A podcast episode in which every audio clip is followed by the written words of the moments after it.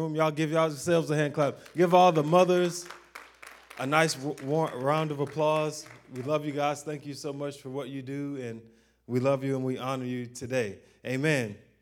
Amen. I'm so excited to be with you on Mother's Day. And uh, today, this is the final message of our series called The Nature of God.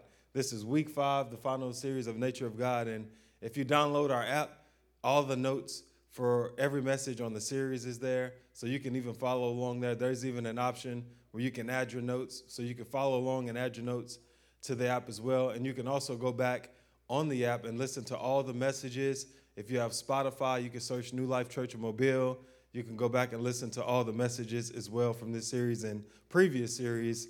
Uh, all the messages are there as well. So today is fitting that on Mother's Day, that the final message in the series of Nature of God, we're talking about the God of generations. The God of generations. And God is a generational God. And it's fitting on Mother's Day because we know that life comes through women. Without mothers, there is no life, there are no generations. And I just felt like that was so fitting that this week or this day, that the final message is on Mother's Day about the God of generations. So we're going to go to our main uh, passage of scripture that we use for this entire series from Exodus chapter 34, verse 6 through 8. And there's a certain phrase in here that we're going to highlight and we're going to uh, dissect a little bit deeper. Exodus chapter 34, verse 6 through 8. It says, The Lord passed in front of Moses, calling out Yahweh, the Lord, the God of compassion and mercy. I am slow to anger and filled with unfailing love and faithfulness. I lavish unfailing love to a thousand generations. I forgive iniquity, rebellion, and sin, but I do not excuse the guilty. I lay the sins of the parents upon their children and grandchildren. The entire family is affected, even children in the third and fourth generations. Moses immediately threw himself to the ground in worship. Again, today we're going to talk about the God of generations. And throughout this whole series of Nature of God, we learn so much about who God is and his nature. We know that Yahweh is, he will always be who he has always been. He doesn't change. He's a God of compassion, he's a God of grace, he's a God of patience, he's a God of loyal love, he's a God of faithfulness and true and truth. And today we're going to talk about the God of generations. Let's pray. Thank you, Holy Spirit for your presence and just the ability to come together to learn more about you. Open up our hearts today to receive what you have and to speak to us about the generations. In Jesus' name, amen. Amen. All right. There's a key part in that that we read that we're going to highlight today. And there's four things in this passage that are going to be our main subject for today. And it says, I lavish unfailing love to a thousand generations I forgive iniquity, rebellion, and sin, but I do not excuse the guilty. I lay the sins of the parents upon their children and their grandchildren. The entire family is affected, even children in the third and fourth generations. Moses immediately threw himself to the ground and worshiped. So there's four things that we're going to highlight today that we're going to dissect. And the first thing is this it says that he lavishes his love to a thousand generations. If you take a note, you can write that down. He lavishes love to a thousand generations. What does this mean? It means that God protects, He guards, and He ensures His Hesed love. Remember, we talked about Hesed love. He ensures His Hesed love for a thousand generations. And a generation is thought to be uh, 25 years. So if God says that He wants to pour out or his, He wants to lavish His love for a thousand generations, that's 25,000 years. If we're thinking about uh, uh, generations, that's 25,000 years as God says, I want to lavish my love on your family for a thousand generations or 25,000 years. That's an amazing thought to think about. We can't even fathom how long that is. That doesn't even make sense. Like 25,000 years. Like that number doesn't even register in our mind. But God says, that's how long I want to lavish my unfailing love on your entire generation or on your family tree for a thousand generations. And God is a God, He's a generational God. The Bible is full of examples of God using generations to move. If we look at it, he first started off with, I'm the God of Abraham, Isaac, and Jacob. That's generational. He also said that Aaron, that through his line, there will always be a priest through the line or the lineage of Aaron. Through David, there will always be a king in the lineage of David. And even the Gospels, when you start reading the Gospels, it starts off with this one begot that one, and that one begot this. It starts off breaking down generations throughout the Old, the, the, uh, the Old Testament and the New Testament. But God is a generational God. He moves through generations and he moves through families. Amen. Amen. When Jesus came on the scene, he called James and John. He called Peter and Andrew. Jesus' first cousin was John the Baptist. He moves through families. So God moves through generations, He moves through families, and God saves people through families. If we look about, God was so fed up with the earth in the day of Noah that He says, I'm going to wipe this entire, this entire planet. I'm going to, I'm going to, I'm going to destroy it. But He said, But Noah, because you're a righteous man and you obey me, I'm going to save your family. And because of His love, His unfailing love, he lavished his love on Noah and his family, and he spared his family, and they repopulated the earth. If we think about Rahab, Rahab, he spared uh, Rahab's whole entire family because she looked favorably upon the Israelites when they came in. And it's all these things, God, he, you never know how God is going to bless you through previous generations through your family line. You don't know the prayers that were prayed through your family generations before you that you're standing on today. You don't know great, great, great, great, great, great, great grandmother or grandfather was praying prayers for you right now that you're reaping the blessing of because God says He wants to He wants to lavish His love for a thousand generations. I thank God for the ancestors that I don't know that have prayed prayers for me to be to be in a relationship with God today to be able to stand in front of you today. So that's why generations is so important because you don't know the prayers that were prayed before you in previous generations that you're standing on right now. That our ancestors, our, our, our family, our lineage, things that they could never imagine that could happen, you're walking in the fullness of that right now because God is a generational God. He, he walks through generations. And if you say, well, my family line, my family tree hadn't been great, guess what? You're one step away from God changing that in your family line. He could start with you. You could be the one that God says, you know what? I'm going to start. I'm going to start unleashing my love on this person right now, and it's going to follow them for a thousand generations. You could be the first person in your family line to turn it around. That's an amazing thought to think about. That God can say, I love you so much. I want to lavish my love on you so much that through you, I'm going to change the history of your family for a thousand generations. Amen. So the first thing is he lavishes his love to a thousand generations. The second thing that we read it says that he forgives iniquity, rebellion, and sin.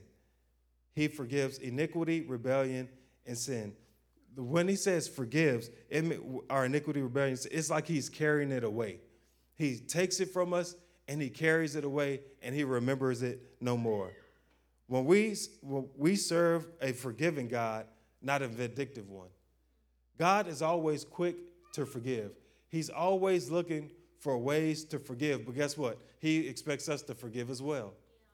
Just in the same token that of the way that he forgives, he's looking for us to forgive, forgive as well. And these three things that we talked about iniquity, rebellion, and sin he forgives those three things. And what is iniquity? The Bible says that we're born into iniquity, that we're born into sin. And iniquity is just a twistedness of our nature. It's just a just a slight twist in our nature where we see things and not a clear view. Oh, it's, it's, it's like a perversion. And you say, well, perversion is about, it's just a twisted distortion of the truth, iniquity. And all of us have iniquity inside of us where there's something that's just a little twisted, that's a little off, but God says, you know what? I'm quick to forgive your iniquity or your behavior. There's just a little, a little something that's off in your behavior. God says, but I'm quick to forgive. Also, God says that I'm able to forgive your rebellion. All rebellion is is premeditated and rebellious sin that we commit. It's, it's sin that says, I know this is wrong, but I'm going to do it anyway. I know what I'm doing is wrong, but guess what? I don't care about the consequences. I'm going to do it anyway. That's rebellion. When we know what we do is wrong, he says, I forgive you of that. But thank God that God doesn't see us for who we are. God sees us for who we will be a thousand generations from now. So, in the midst of our iniquity, in the midst of our rebellion, in the midst of our sin, and all sin is is missing the mark. When we act, it's like you want to be nice, but you're mean. You want to tell the truth, but you lie. It's like it's just missing the mark. When we do all those things, God says, I don't see you for who you are right now. I see you who you will be a thousand generations from now because I forgive you. All you have to do is receive my forgiveness. And God says, That's how I see you. I don't see you for where you are, I see you for a thousand generations from now. And I felt like these two scriptures really help us to get a picture of how much God does forgive us and, and what God wants to do in our hearts. In Psalm chapter 51, verses 2 through 3, it says, Wash me clean from my guilt, purify me from my sin, for I recognize my rebellion. It haunts me day and night. Wash me clean, God, from my guilt. And when we walk out to God and we pour out our hearts to God, He's quick to forgive. Isaiah 53 5, it says, But He was pierced for our rebellion, crushed for our sins. He was beaten so we would be whole. He was whipped so we could be healed. God is a forgiving God. He's always looking for ways to forgive. We just have to be open to give Him all of our iniquity, all of our rebellion, all of our sin, and also to forgive others. And guess what? He's quick to forgive us. Amen? So that's the second thing. He forgives our sin, our iniquity, rebellion, and sin. Third thing, He does not excuse the guilty. He does not excuse the guilty. This speaks of God's justice. Aren't you glad that we serve a just God? That He says that He does not excuse the guilty. So, in practical terms, what does that mean? Aren't you glad that God doesn't look at a mass murderer and says, you know what? I know you committed all these murders, but guess what? There's no consequences. Just go free. How would that play out? If we know there's a mass murderer on the scene and the judge says, you know, I know there's all this evidence, there's video evidence of you committing all these murders, but I'm just going to let you go free. You know what? I'm just, you had a rough life, so I'm just going to. How, how will we feel about that judge? But we want that judge to stay on the bench? No, because that's an unjust judge that's not ruling a fair verdict. But God is not like that. He's a just God. He says that I, He does not excuse the guilty. And this is a thankful thing and a scary thing at the same time. It's like I'm thankful that He's a just God, but at the same time, it's a scary thing to know that, hey, I got to make sure that I'm living right because God is a just God. That He knows all of my iniquity, He knows all my rebellion, all of my sin. So I have to make sure that I'm living a life that's pleasing and acceptable unto Him because He's the final judge. He's gonna fi- He's gonna uh, judge me. And David is a great example of that. David was a person that we know when he was supposed to be at war, he was out on the rooftop hanging out and he saw Bathsheba, another man's wife. So he took another man's wife and then tried to cover it up by having, having him killed. And we know the, how the story goes. David cries out to God, God, please forgive me. Do not banish your presence away from me. And God says, You know what? I'll forgive you, but I'm not taking the consequences away from your, deci- from your, from your decisions. And sometimes the, the, the, the, the forgiveness, God is quick to forgive, but He doesn't take away the consequences of our decisions. If we think about the children of Israel, they're supposed to take a 40 day hike, but because of their disbelief and their attitudes and their untrusting of God, he said 40 years. So he forgave them. Well, he forgave them, but he said, but you still went into the promised land. So he was quick to forgive them, but there's still consequences of our actions. And God says sometimes that, and this is what God does, He can use the pain of our consequences to build our character. And I know it doesn't feel good, but the consequences of our sin, the consequences of us being disobedient to God, is something that God can use to say, you know what? I'm going to use this to build your character. And it doesn't feel good. I remember there's plenty of times, I remember, I may have shared this story before. I would, went on a trip uh, during Christmas that I felt in my heart that God said, do not go. But I went anyway. And when I came back, it caused me to lose my job. And even though God forgave me, I still had to deal with the consequences of being disobedient to what the Holy Spirit spoke to me. And God, He will forgive you, but you have to remember just because He forgive you doesn't mean that the consequences of what you've done will go away. We still have to be responsible for those decisions. Amen. So He lavishes His love for a thousand generations. He forgives our iniquity, our rebellion, and our sin. He does not excuse the guilty. And the fourth thing is this He visits the sins generationally. He visits the sins generationally. And this is a tricky part of the scripture that we just read, because we just read that God forgives. But then it says he visits the sins generationally. So we're going to break this down into four different layers. We're going to break this down to four different layers. The first layer is this is that God is clear that he doesn't judge people for their parents' sin. I know we just read in scriptures, but it just we just read it in scriptures. It says, I, I lavish unfailing love to a thousand generations. I forgive iniquity, rebellion, and sin, but I do not excuse the guilty. I lay the sins of the parents upon their children and grandchildren. The entire family is affected, even children in the third and fourth generations. So we just read that, but it, God is clear in Scripture that He doesn't judge people for the parent for their parents' sin. In Deuteronomy chapter 24, verse 16, it says, Parents must not be put to death for the sins of their children, nor children for the sins of their parents. Those deserving to die must be put to death for their own crimes. In Ezekiel chapter 18, verse 19 through 22, reads, What you ask? Doesn't, doesn't the child pay for their parents' sins? No. For if the child does what is just and right and keeps my decrees, that child will surely live. The person who sins is the one who will die. The child will not be punished for the parent's sins, and the parent will not be punished for the child's sin.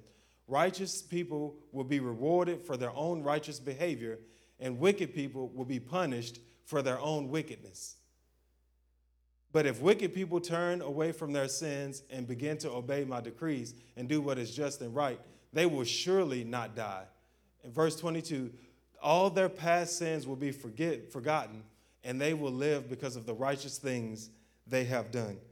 So we see here that God is clear that He does not put the, the sins of the parents on the children. And the second layer of this is although sin is individually assessed, they impact generations. Although sin is, is individually, individually assessed, it impacts generations.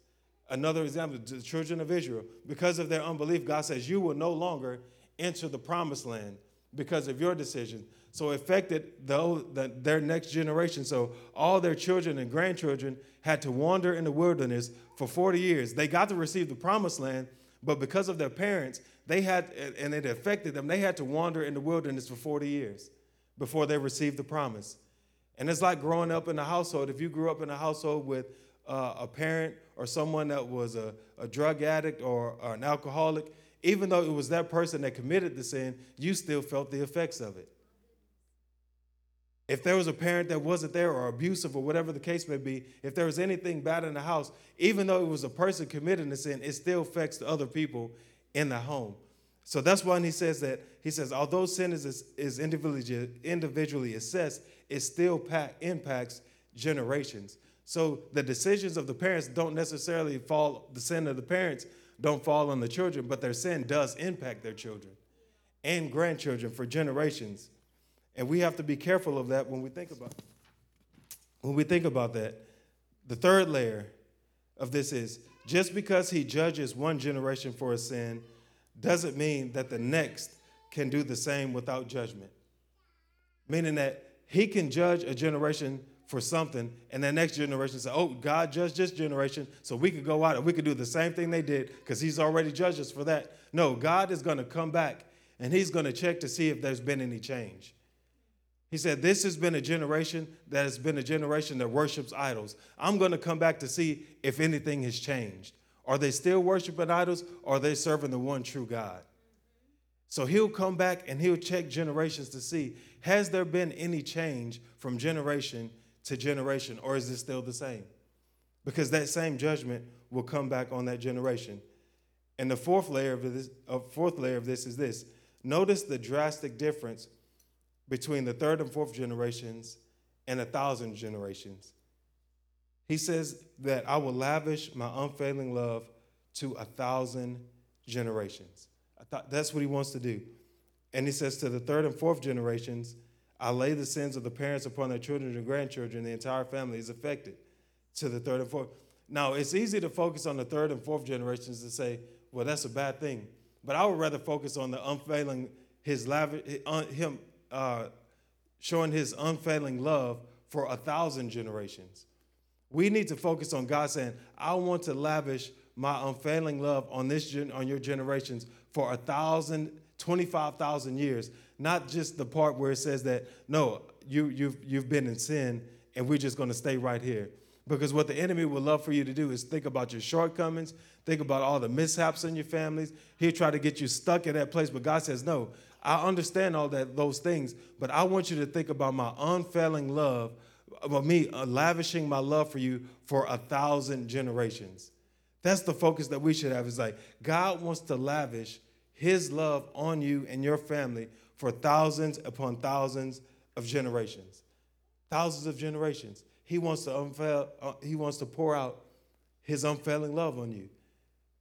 And when I think about that, that is the greatest blessing to have is to think that for generations to generations to come, my family will be blessed.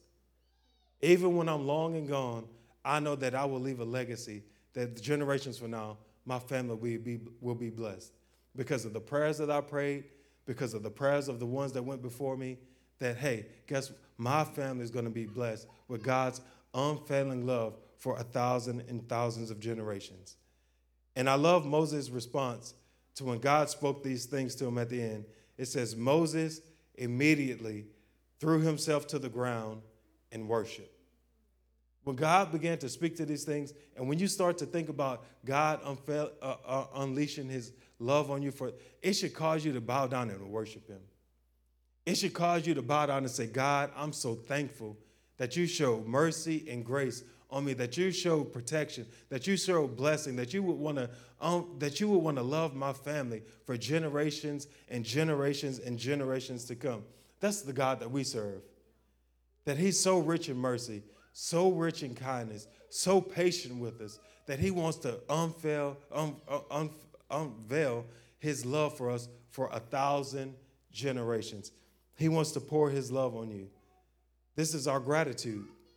Our worship is our gratitude. It's we're standing in awe of God, that God, that you would think so much of me, that just little old me. I know sometimes the enemy can say, Who are you? But God says, No, I love you. You're my child. And because you're in my family, now you have been grafted in.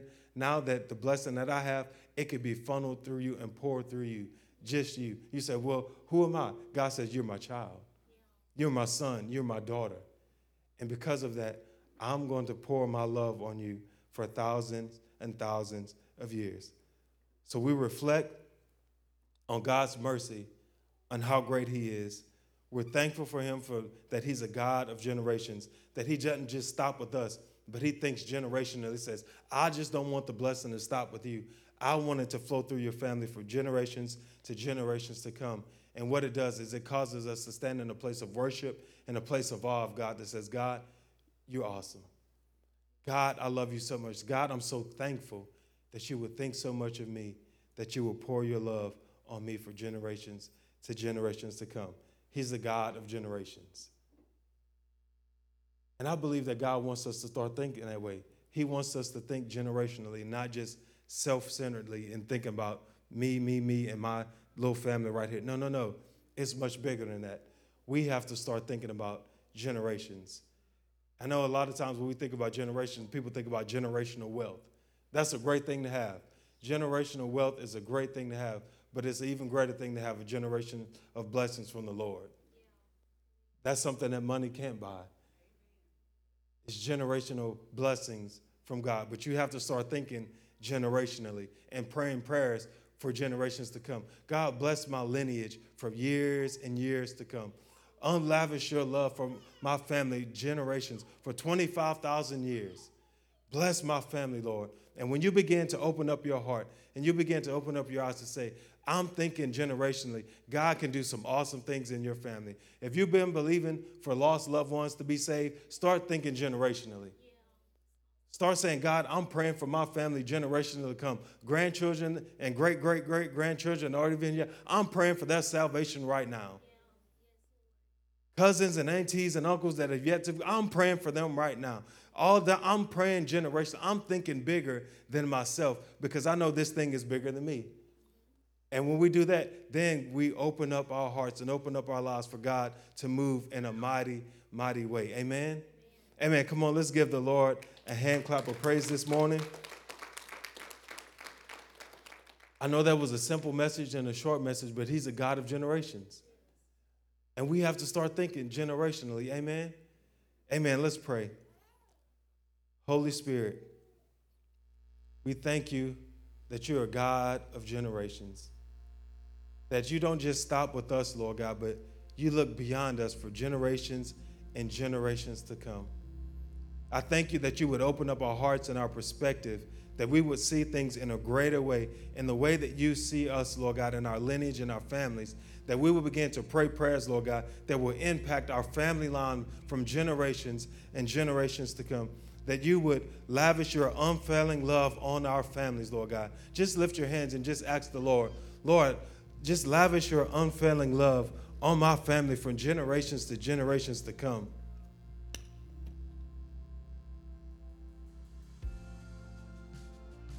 Thank you that you're a generational God.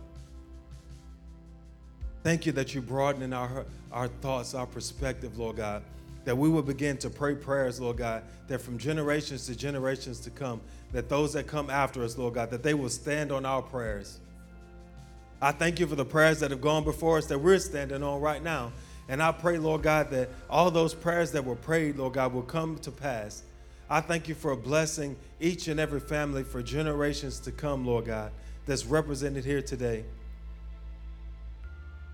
Thank you that you're lavishing your unfailing love on us, Lord God. Thank you that your hand of blessing, your hand of protection, your hand of provision, your hand of health is over our families, Lord God. And I bind every generational curse right now that it stops with us right now that if we don't have a lineage that's great, that it can start with us, that you could turn it around right now with us just by us being obedient to your word, by us being obedient to your voice, that we can start a new trend in our families, that you will lavish your love on us for thousands of generations. And Lord, we thank you for it in Jesus' name. Amen. Just keep your head bowed and your eyes closed. I want to give a final invitation, and that's for anyone that wants to surrender their life to the Lord this morning. Maybe you have served the Lord at one point and you kind of backslid and gotten away from God, but you want to come back to God and you want to live for Him. If that's you in here today, I want to pray for you. I'm not trying to embarrass you. I just want to pray for you. This is between you and God. And I want to give you an opportunity to come into right relationship with God with no one looking around. If you're in the room today, even if you're watching online, and you want to come into right relationship with God, I just want you to just very reverently just slip up your hand, just to acknowledge to God that God, I, I need you in my life. I want to live for you. Amen. Amen. I'm going to ask everyone just to place their hand over their heart and just ask everyone just to repeat this prayer after me. Say, Holy Spirit, I thank you that you're coming into my heart today. I lay down all of my sin, all of my guilt all of my shame, I lay it down at the foot of the cross. And I thank you that as I lay it down, you remember my sin no more. I thank you that I'm clean, that I'm pure, that I'm holy in your sight, and that I will pursue you all the days of my life. In Jesus' name, amen. Amen. Come on, y'all give the Lord a hand clap of praise this morning. And if you prayed that prayer, and if you're in a room and the seat back in front of you, there's a card that says, Let's connect. On the back, it says, I made a decision. Fill that card out on the way out doing offering. You could drop that in the bucket. But if you're online, just let us know that you prayed that prayer in the comments section. Drop a line. We love to reach out to you. Well, that was week five of God, of the, the nature, that was week five of the Nature of God series. it comes to an end. We have a new sermon series next week called It Could Happen to You. Y'all say, It Could Happen to You. You know the things that you say, oh, that'll never happen to me. Guess what? It could happen to you. So we're going to start a new series next week called It Could Happen to You. We love to invite you to in the church, in the building with us next week at 10 a.m. Come worship with us as we start our new sermon series. It could happen to you if you're prepared to give. Uh, we get there's a couple ways you could do it. If you're watching online, you could download our app, New Life Church of Mobile. You could give that way. You could go to our website, which is the same newlifechurchofmobile.org. On the homepage, there's a give tab that you can click that, or you can mail in a check or money order. Let's pray for the tithes and offers, and then we'll dismiss you guys. Lord, we thank you for the tithe. I thank you for everything that's coming in today. I pray that you would bless each and every person in their generosity, that they would have more than enough. I thank you for what you're doing in our finances, Lord God. I thank you for promotions, raises, increases, unexpected checks, unexpected sources of income are coming in. Creative ideas, Lord God, that you would give us to generate more income, to fund the kingdom, and to have all that we need. We love you. We honor you. In Jesus' name, amen. Amen. Well, we love you guys. We love to see you next Sunday at 10 a.m. 10 a.m. Also, this Wednesday at 6:30 for prayer. We have one hour prayer. We love to invite you to that. Well, we love you guys. Happy Mother's Day again to all the mothers out there. Hope you have a wonderful day. We will see you next week. Amen. Amen. God